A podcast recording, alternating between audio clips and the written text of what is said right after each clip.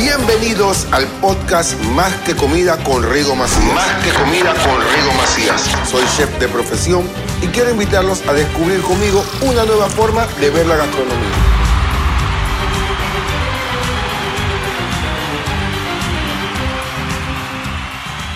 Bueno, otro capítulo más y nada más y nada menos que con una persona que también admiro, quiero mucho. Ella es todo, es nutricionista, es foodie, es, es más, hay un- en Panamá hay una mafia de foodie y ella es la que preside esa mafia. Aquí está mi gran amiga Sara Mowayen. Y hoy vamos a hablar de los foodies en Panamá, pero no solamente los foodies, vamos a hablar de todo lo que es la gastronomía, de los platos, de todas estas cuestiones que ella cocina, porque aparte de esto, esta chica, esta mujer, es como digo, es todo, cocina, te pone unos platillos, sabe de todos los, lugares de- del- del momento, de todo, de todo, de todo. Así que bienvenida amiga y cuéntanos un poco de ti, de la mordida de Sara. Gracias por esa presentación. Ya con todo eso que dijiste, uno dice que, ay, ¿qué voy a decir yo? Porque además exageraste, ¿no? Yo no exagero nunca. Exageraste. Yo soy un hombre de exceso, pues. No, la verdad es que muchísimas gracias por la invitación. Yo súper feliz siempre de estar conversando contigo. Y hoy en tu podcast, hablando de la movida foodie en Panamá. El movimiento foodie en Panamá es bien, es bien interesante, ¿no? Porque aquí podemos observar que hay muchas personas que se dedican a ser foodie, entendiendo que foodie es una persona que disfruta del buen comer y no necesariamente es una persona que tiene conocimientos gastronómicos y que quiere ir a los mejores lugares. O sea, un foodie siempre va a buscar la manera de ir a los lugares que están de moda, donde se sirve muy buena comida y lo más importante, que el plato sea fotografiable. Exacto. Por eso que, eh, sí, por eso mismo que te, invité, ¿por qué? Porque para mí, más que foodie, tú sí puedes ser una crítica gastronómica porque tú eres una nutricionista y tú cocinas. Entonces, eh, eh, yo supe, yo me puse una vez a buscar porque tengo una amiga mía que ella dice que ella quiere ser foodie y yo le digo, tú no puedes ser foodie porque tú no comes marisco, tú no comes lenteja, tú no comes esto, tú no comes eso, tú no puedes ser foodie. Tú eres una foodie en tu imaginación, le dije. Entonces, cuando yo me pongo a buscar el, término de foodie, exactamente dice eso. Un foodie no es un crítico gastronómico. Entonces, muchos foodies no cocinan. Entonces, hay un tema con, Para mí, yo tengo un tema con los foodies, no te voy a pegar mentira. Un tema, yo tengo un tema que los quiero y no los quiero. Tengo una relación amor y odio con los foodies. Pero, cuando yo vine a conocer el término foodie, te lo juro que cuando yo abro los ojos y foodie, me viene tu, tu cara a la mente. Eh, otra chica esta, ¿cómo es que se llama? La- tu amiguita Corina. La guía del foodie. La guía del foodie. Eh, Ale by Foodie también. me- me- me- son, la gente que yo asocio con esto, los primeros foodies que, que de verdad fui viendo acá en Panamá. Y, y son personas que de verdad eh, lo admiro y todo lo demás. Pero tú para mí, y no es por, por eso que te invité, o sea, yo soy una persona de que admiro mucho lo que tú haces. Eh, cuando te conocí, te conocí también en todo esto de la comida. Es más, cuando yo te veo a ti, yo quiero comer también. quiero, quiero comer golpeado, quiero comer, quiero comer un pocotón de cosas. Entonces, sigue hablándome del tema este acá en Panamá. ¿Cómo, cómo se ha desarrollado? ¿Cómo creció esto? Eh, ¿cómo, ¿Cómo se inició? ¿Por qué? ¿Por qué tantas personas ahora se, se llaman foodie? ¿O tú crees que de verdad son foodie o son solamente blogger? eh, o sea, sin pelos en la lengua. No, sin pelos en la lengua. Ya conociendo lo que significa el término foodie, te puedo decir que sí existen muchos foodies que quieren ser críticos gastronómicos. De eso sí hay Pero eso se una estudia. buena parte. Eso se estudia. Para ser crítico gastronómico, sí, necesitas saber y viajar. la teoría. y viajar porque de la yo, gastronomía yo quise y estudiar, o sea. Yo quise estudiar eso porque en, en Colombia lo dan en el Gato Dumas. Lo dan, porque yo, yo, o sea, yo quiero abarcar de todo un poco, porque uno no solamente se puede quedar cocinando. Claro. Pero ya nos, nos hemos dado cuenta con esto de la pandemia de que uno tiene que saber hacer de todo un poco. Tú misma lo sabes, que tú trabajas no solamente foodie, tú, tú haces varias cosas. Tú eres como Carla, la chica que tuve en estos días también entrevistando.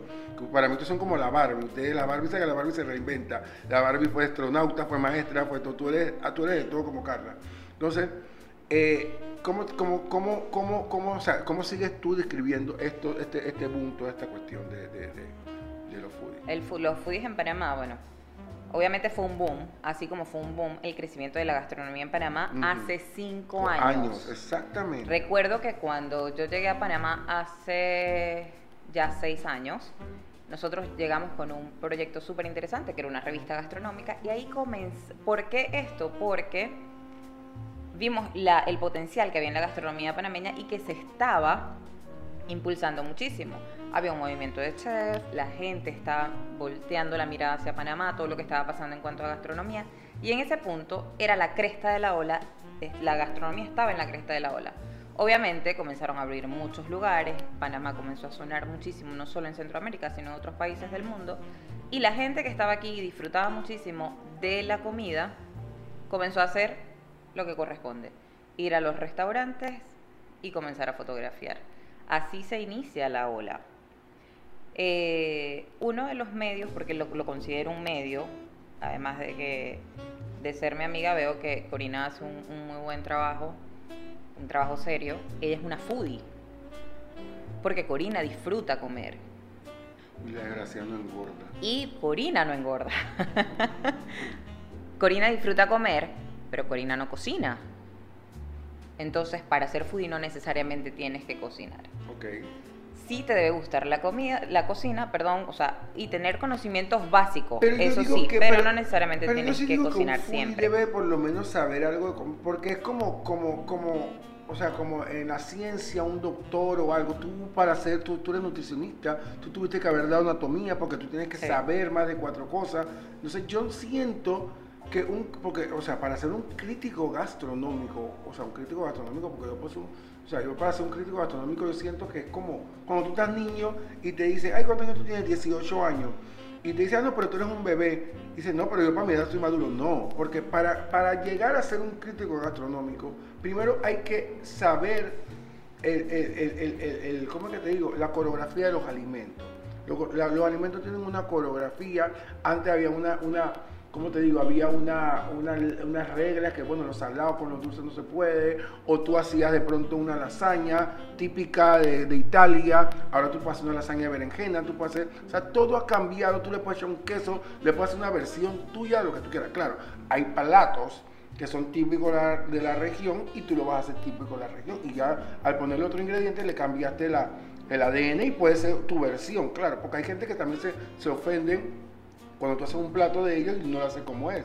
Yo no me pongo bravo si alguien hace una comida que yo le enseñé y le puso su toque, me explico. Entonces yo digo que esto, lo de los foodies, lo de los críticos gastronómicos, es- eso es como que el tiempo de que, bueno, yo voy para restaurantes, invierto, porque ir para restaurantes es caro, a- y aquí en Panamá más.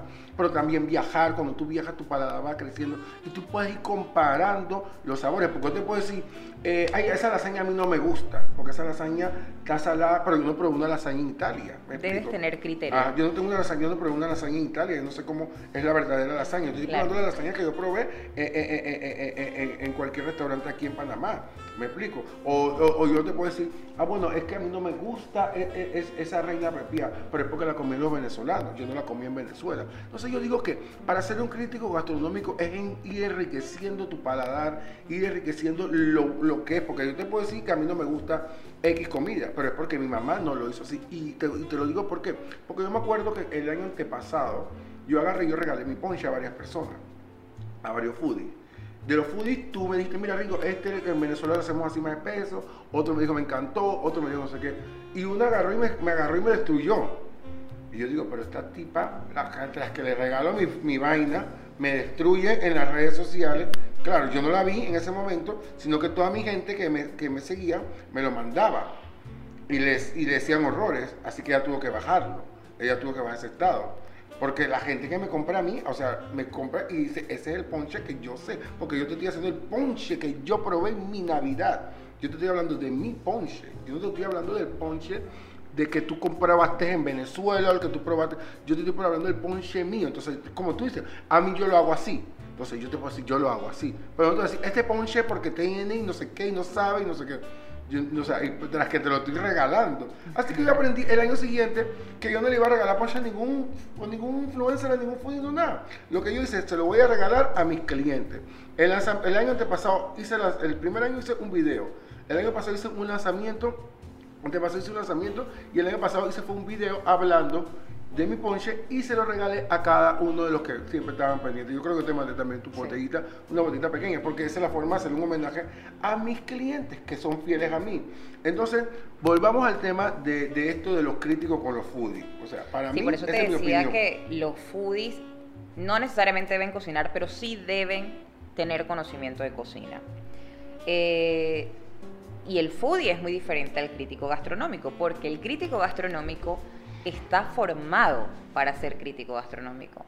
Conoce perfectamente la teoría y no necesariamente debe ser chef o debe ser cocinero, Exacto. pero sí debe conocer a la perfección la teoría. El crítico gastronómico tiene que conocer no solamente la preparación, los sabores, el método de cocción, sino también cómo lo vas a maridar, qué, eh, cuál es la bebida que te va a favorecer o a destruir la, el plato que estás degustando sin necesidad de ser un, un sommelier, ¿no? Exacto. pero debes conocer acerca de todo. Otra cosa, una de las características de un crítico gastronómico, que tú también lo dijiste ya, es que disfruta de ir a comer y se caracteriza por ir a comer en lugares renombrados, reconocidos y premiados. El foodie no necesariamente está buscando ese tipo de lugares, Exacto. pero es a lo que te, te referías también anteriormente, porque un crítico gastronómico viaja. Entonces, no es lo mismo comerte una lasaña aquí, lo que tú acabas de decir, en Panamá, que comértela en España. De hecho, yo tuve una un episodio bien particular con alguien que de la movida foodie. Este, yo sentí pena. Gracias a Dios yo he tenido la oportunidad de probar los platos tradicionales de ciertos países en los países. Exacto. Entonces, yo entiendo por dónde va un poco la cosa, ¿no? Además de que yo también cocino. Y, y delicioso. Ay, Dios mío, qué bello. No, de verdad, delicioso. No, Entonces, fuimos al, a un restaurante, prepararon un plato. A mí me supo a ragú. Me supo a ragú. Un- era perfecto. O sea, a mí me encantó ese plato. Entonces, la persona con la que estaba me dice, le falta como punch a esto, le falta... Y no le falta nada. A esto no le falta nada, esto le falta que te lo comas y punto. O sea, pues está muy bueno. Eh, no, sí, le falta como, como más sabor, como... Yo le dije, ya va, nosotras estamos acostumbradas a otro tipo de salsa para pasta, a otro tipo de ragú, que es el ragú occidentalizado. Tú sabes que tú cuando te traes una receta para acá, tú le comienzas a poner eh, cubito, le comienzas a poner cosas que no son para resaltarle supuestamente el sabor. Entonces, yo le dije, mira, a mi parecer está súper. El, el chef era italiano, que no hablaba español.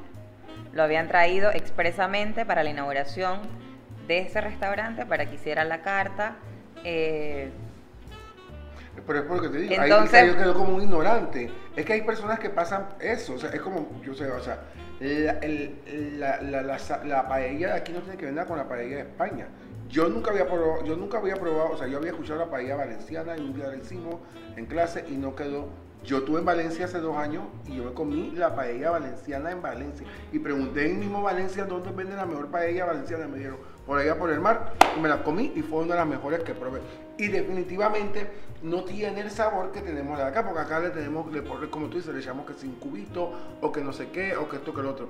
Mira, es por ejemplo mi salsa de tomate. Yo estoy contento porque mi salsa de tomate es de mis productos que se me mueve más lento. Pero es el producto que tengo su gente más fieles. ¿Por qué? Porque a mí me compran italianos. Mira, a mí me compran italianos y me compran españoles esa salsa. Y yo me siento contento. ¿Por qué? Porque son italianos que me están comprando mi salsa de tomate. Y mi salsa de buena. tomate nada más tiene tomate, porque puedo decir el secreto, ajo, cebolla, albahaca, orégano y paprika ahumada y ya. O sea, y todos ingredientes naturales. O sea, no tiene más nada. Hay sal del Himalaya, que le echo un poquito de sal, y aceite de oliva. Eso es todo lo que tiene mi, mi, mi, mi- salsa. No tiene que si caldo rica, que si no sé qué, que esto, que lo otro. ¿Por qué? Porque yo sufro del estómago y yo no puedo comer nada que me caiga mal en el estómago. Hay Claro. cosas que no puedo alterar. Entonces, cuando veo que personas como esta, que son italianos, que su mamá es italiana y tú comes todo eso, me, me encanta, o sea, me, me- me agrada. Y es como también tú estás hablando del tema de la pizza. Yo cuando estaba niño, yo me gustaba la pizza de pizza, de Domino's Pizza y de Pizza Hut, y yo decía, esta pizza, y que me daban una pizza chiquitita, así toda sin apenita, yo sé que es una porquería. Y te das cuenta que en Europa esa es la verdadera pizza. No está con estas masas todas grandes, ni con toda esta cuestión. Entonces, es como estoy diciendo, es cuestión de ir creciendo, o sea, para ser un crítico gastronómico, es- eso no se hace ahora que yo me levanté y yo quiero ser crítico gastronómico. Yo sí que soy foodie, yo tomo fotos. Claro. Y ya. Es que yo te puedo decir, a pesar de que tú dijiste que yo por, que por tener conocimientos en gastronomía, cocinar y haberme formado como nutricionista, que eh, eso me puede permitir ser un crítico gastronómico, sí. Pero hay muchas cosas que aún me faltan para poder considerarme un verdadero crítico gastronómico. Eh, y esto te lo digo con total honestidad, porque, mira, un crítico gastronómico, o sea, es una persona realmente seria. Y no es ese que va a ir al restaurante a puntuarte.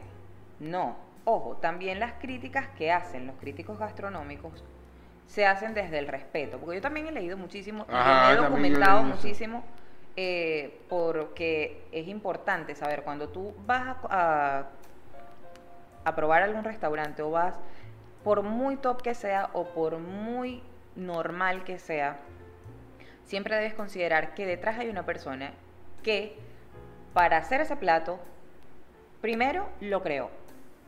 Y desde el momento en el que él piensa en ese plato, ahí hay pasión. Ahí hay ganas. Y la pasión y las ganas se respetan. Estoy contigo. Entonces, como crítico gastronómico, tú no puedes ir a destruir un plato porque por muy objetiva, ojo, tú puedes estar muy formado, muy bien formado, puedes ser un crítico estupendo, pero siempre eh, la evaluación y tu punto de vista va a ser subjetivo. ¿Por qué? Porque lo que a ti te gusta no le gusta a los demás y lo que le gusta a los demás no necesariamente te tiene que gustar a ti. Pero sí hay unas bases sobre las cuales tú puedes hacer esa evaluación. Entonces, partimos de que el crítico gastronómico es una persona formada en gastronomía que no necesariamente tiene que ser chef o cocinero, pero que sí debe conocer los procesos, la historia y todo lo que tiene que ver con el plato que se está ¿Y en comiendo. Panamá hay crítico gastronómico? No conozco el primero. Real, serio, no conozco el primero. Ok. Eh, creo que en algún momento existió una señora, la aristo- aristócrata, la aris- creo, hace mucho tiempo, y ella creo que era muy seria, de hecho tenía como una columna en el periódico. Vamos, vamos a meternos a eso, Sara. Tú y yo vamos a meternos Pero, a eso. sí va, dale. Vamos, vamos, vamos. Nosotros podemos Yo hacer, doy, podemos ser críticos gastronómicos, nos gusta Yo, comer. yo puedo, y conocemos. no, y tú tienes, y lo bueno tuyo, tú sabes, tú estás conectada con varias cosas, tú tienes varias culturas ahora mismo. Tú eres venezolana. Ustedes, los venezolanos, tienen, o sea, de todo tipo de, o sea, tienen mezcla eh, italiana, portuguesa, española. Aparte, ustedes tienen mezcla de todo eso, gastro, o sea, tienen una riqueza gastronómica. Aparte, tú eres mitad libanesa. Sí. O sea, y pues, he probado, yo me acuerdo que tú hiciste una vez con una- unas hojitas. El liabre, la guaraeni. Ay, eso es delicioso. Ajá. Yo muero porque me lo hagas de nuevo. Inclusive, como tú dices, estábamos hablando, yo te puedo decir, a mí me gusta el golfeado de Sara y me gusta eh, las hallacas que hace Sara. Pero yo tengo una amiga mía que ella es lo más venezolano que hay y esa mujer probó tus hallacas y probó tu, tu golfeado y esa quedó encantada. Dice, "Rigo, el mejor golfeado que he probado en mi vida. Mm. y sin ser del Junquito, porque yo soy de Maracaibo y el golfeado es del centro del país, o sea, de Caracas, de, de allá de... Porque a mí me gustaba, pero yo no soy venezolano, así que no sé cómo es tu comida, cómo es la comida. Yo te puedo decir que de pronto es la comercial y se rico, riquísimo todo, riquísimo todo. Pero muchas personas me han dicho eso. Riquísimo, Pero es eso, porque rico. es que tú pruebas y pruebas y vas haciendo tus propios platos y tú vas descomponiendo el- lo que te estás comiendo y dices, ok, y esto para llegar a este punto necesito esto. Para llegar a aquel punto necesito subirle un poquito más la temperatura aquí, bajar aquí, humedecer en este proceso, en esta parte del proceso, pero eso es uno que cocina. Eso no lo tiene que hacer el foodie, el foodie tiene que tener ¿Y qué conocimiento. le y recomiendas a las personas que quieran ser foodie o quieran ser críticos gastronómicos? Si quieres ser crítico gastronómico, estudiar, formarte. O sea, no es que yo voy a ser crítico gastronómico porque yo voy a llegar a un restaurante y le voy a decir a la gente 5 de 10. Señores, la comida, mm, mm, Mm. eso no es así. Para llegar a ese punto en el que nosotros le colocamos una puntuación a un plato, debemos tener conocimiento de pe a pa y respeto. ¿no? O sea, yo no soy, yo no voy voy a ir a comer en un lugar y voy a decir, no, le pongo 15, a menos de que sea jurado. Y me diga, mira, el criterio de evaluación es de 1 a 5, considerando sabor, textura, presentación, eh, dureza, no sé qué, eso. Pero tú me estás dando los criterios de evaluación y me estás dando el rango de evaluación. Ahí yo sí puedo colocar, bueno, de- pero según mi criterio. Ahí volvemos Y a la evaluación foodies, ¿qué subjetiva. le- y, a- y los foodies, A los foodies ¿qué les recomiendas? A los foodies en Panamá, si hay foodies. en Panamá, ¿qué les recomiendas? Sí ¿Qué hay. tienen y qué no tienen? Sí hay, sí hay foodies en Panamá, hay foodies serios, te digo, Corina Briseño es una de ellas. Sí. Además que Corina hizo de la guía del foodie un medio de comunicación. Y eso hay que aplaudirlo porque se ha mantenido. Exacto. Te digo, yo tuve un medio de comunicación aquí transmedia que queríamos abarcar varias cosas. Eh, Pero ahora venimos con cosas mejores. Así es. Y Corina en el tiempo se ha mantenido y ha crecido. Eso es de aplaudir. Sí. Eh, Corina es foodie. Ella disfruta Sí, comer. Yo, la, yo la considero ya foodie. Ella disfruta comer, ella sabe cuáles son los lugares que están de moda, le gusta llevar a la gente a comer, eh, tiene conocimientos básicos, pero no cocina, ella es foodie. A los foodies, que sean foodies. Si quieren poner puntuaciones, si quieren ir un poquito más allá, fórmense, estudien, respeten mucho el plato que está frente a ustedes. De verdad que es lo que yo te podría decir. El foodie que se limita a ser foodie, a hacer reseñas súper chévere, disfrutar, tomar la foto, compartirla, compartir su experiencia, eso es parte de ser foodie. Pero si quieres ir más allá y quieres hacer la puntuación y todo eso, mira, estudia. ¿Vieron? Por eso, o escucharon, mejor dicho. Por eso que te amo, mi amor. Me encanta, me encanta. Siempre, siempre cuando estoy contigo me nutro de, mucho- de muchas cosas. Y sobre todo esa buena vibra que siempre tienes. Invita a, la- a las personas que nos están escuchando a tus redes sociales. ¿Cuáles son? Arroba Sara, rayita abajo, Mouayen. Mo-U-A-Yen. Mouayen. M-O-U-A-L-L-E-N. Así mismo es, arroba Sara, rayita abajo, Mouayen. Y por allá vamos a estar recibiendo todas esas buenas vibras de los nuevos seguidores. La mordida de Sara. El mordisco de Sara, El mordisco de Sara. Así que ya saben, muchas gracias y nos despedimos con esta gran amiga que nos visitó en el día de hoy. Gracias Chao. a ti.